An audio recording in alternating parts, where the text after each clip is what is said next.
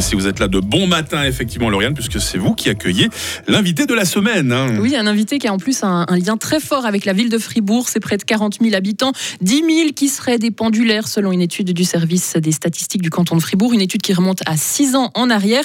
Fribourg, c'est aussi des zones 30 km/h, des bus, des trains, des cyclistes. Tout ça se regroupe autour d'un grand thème, la mobilité. Et on en parle ce matin avec notre invité de la semaine, Thierry Steyert. Bonjour. Bonjour. Vous êtes le syndic de Fribourg et lorsqu'on parle de mobilité en ville de Fribourg, il y a souvent beaucoup de réactions sur les réseaux sociaux, notamment dans les différents médias, avec des critiques qui pointent du doigt une possible mauvaise stratégie au niveau de la mobilité de la ville de Fribourg. Est-ce que c'est le cas? Est-ce qu'il y a une mauvaise stratégie en ville? Alors, je, vous dirais que Fribourg fait la même chose que toutes les autres villes. Je crois qu'on ne peut pas forcément choisir euh, une, stratégie plus qu'une autre. Euh, on a l'Union des villes suisses qui préconise un certain nombre de, mesures euh, qui vont tout à fait dans, le même sens. Et ça n'a rien à voir avec les, rapports de force politique non plus. Une ville, c'est une ville. Donc, une ville, elle est, exposée à un certain nombre de, réalités, de contraintes. Et on doit y répondre avec un certain nombre de mesures. Après, s'ajoute à cela la topographie qui n'est pas forcément la plus facile. Les Tseringen, ils ont choisi ce lieu-là pour, pour des raisons qui étaient évidentes à l'époque et qui aujourd'hui peut-être rendent les choses un petit peu plus difficiles. En ville de Fribourg, en ce moment, c'est une ville qui est marquée par de gros chantiers. Le carrefour Richemont, juste en dessus de la gare de Fribourg, le chantier de la gare. Dernièrement, il y a eu aussi le passage du Cardinal. Tout plein de chantiers qui impactent aussi considérablement le trafic, que ce soit ben, pour la mobilité douce ou alors pour le trafic individuel motorisé. Est-ce qu'avec ces chantiers-là, Fribourg est vraiment une ville de mobilité? Bien évidemment, je pense que euh, la mobilité, il faut la comprendre comme un, comme un ensemble de, de mesures, comme un ensemble de, réalités, que ce soit des piétons, des, automobilistes, des cyclistes ou bien aussi les usagers des, des transports publics. Le carrefour de Richemont, typiquement, c'est un chantier qui est important, qui est, qui est lourd et qui aujourd'hui est dans sa phase la plus impactante pour les automobilistes.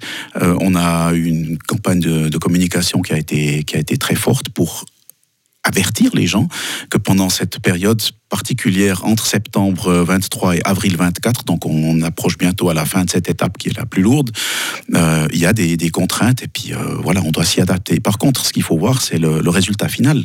À la fin de cette année, vous aurez une place qui sera requalifiée, on va supprimer les, feux, euh, ça sera une place qui ressemble un petit peu pour le fonctionnement à, la place Georges Piton, donc les, voitures pourront passer, piétons auront plus d'attractivité et puis surtout vous aurez un passage inférieur qui va passer sous les voies jusqu'au de l'autre côté euh, à la route des Arsenaux.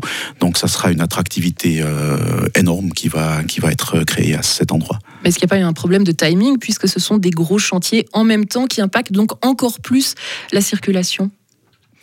Eh ben, on n'a pas forcément toujours le choix du timing parce que vous avez, vous avez plusieurs éléments qui entrent en ligne de compte lorsqu'il s'agit de faire des chantiers.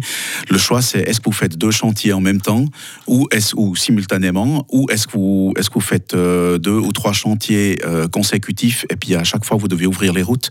C'est une question de coût, c'est une question d'efficience. Euh, et là, la, la planification des chantiers est une chose hautement complexe qui comporte des, des acteurs comme les, les comme Swisscom groupés, euh, vous avez le, chauffage à distance et puis bien sûr aussi la réfection des routes. Donc on essaye de, tout de faire tout ça avec euh, une efficience maximale. Parmi tous les chantiers qui sont en cours, qui ont déjà eu lieu, euh, l'objectif c'était notamment de créer des, des voies pour les bus, pour qu'ils respectent leurs horaires, qu'ils évitent d'être coincés dans les bouchons. Il y a aussi il y a aussi la création de cette zone de rencontre au niveau du carrefour, du carrefour de, de, de- de Richemont. Est-ce que c'est ça l'objectif? C'est favoriser uniquement la mobilité douce au détriment des, des voitures en ville de Fribourg? Euh, je pense que ça serait faux de dire favoriser uniquement. Euh, ce qu'il faut, c'est arriver à une, euh, une réalité multimodale qui est plus conforme à, une, à un contexte urbain. Si on continue de venir en voiture ville de Fribourg pour y travailler, donc le, comportement d'un pendulaire, euh, si tout le monde le fait, ben, on va continuer d'avoir des bouchons. Donc on, doit agir euh, avec des mesures incitatives, euh, certaines mesures aussi contraignantes, c'est inévitable, et je répète, c'est ce que font toutes les villes. C'est une réalité urbaine, l'Union des villes suisses le préconise, et toutes les villes sont, sont exposées à ces choses-là. Donc il ne s'agit pas de bannir les voitures, il s'agit d'inciter les gens à venir, dans la mesure du possible, en transport public, accessoirement à vélo, mais ça c'est pour les gens qui habitent à proximité du centre-ville plutôt qu'autre chose, mais surtout en transport public. Et puis c'est là qu'on a, je pense, un levier important, c'est qu'en en augmentant les cadences sur les lignes de train aux heures de pointe, une cadence à 15 minutes, c'est ça qui fait changer les habitudes notamment. Il existe aussi les park and ride, ces parkings d'échange situés un peu autour actuellement de Fribourg, dans l'agglomération aussi un petit peu plus large, euh, pour inciter les gens à venir en voiture, ensuite prendre un autre moyen de transport. Ces park and ride en ville de Fribourg existent déjà depuis de nombreuses années.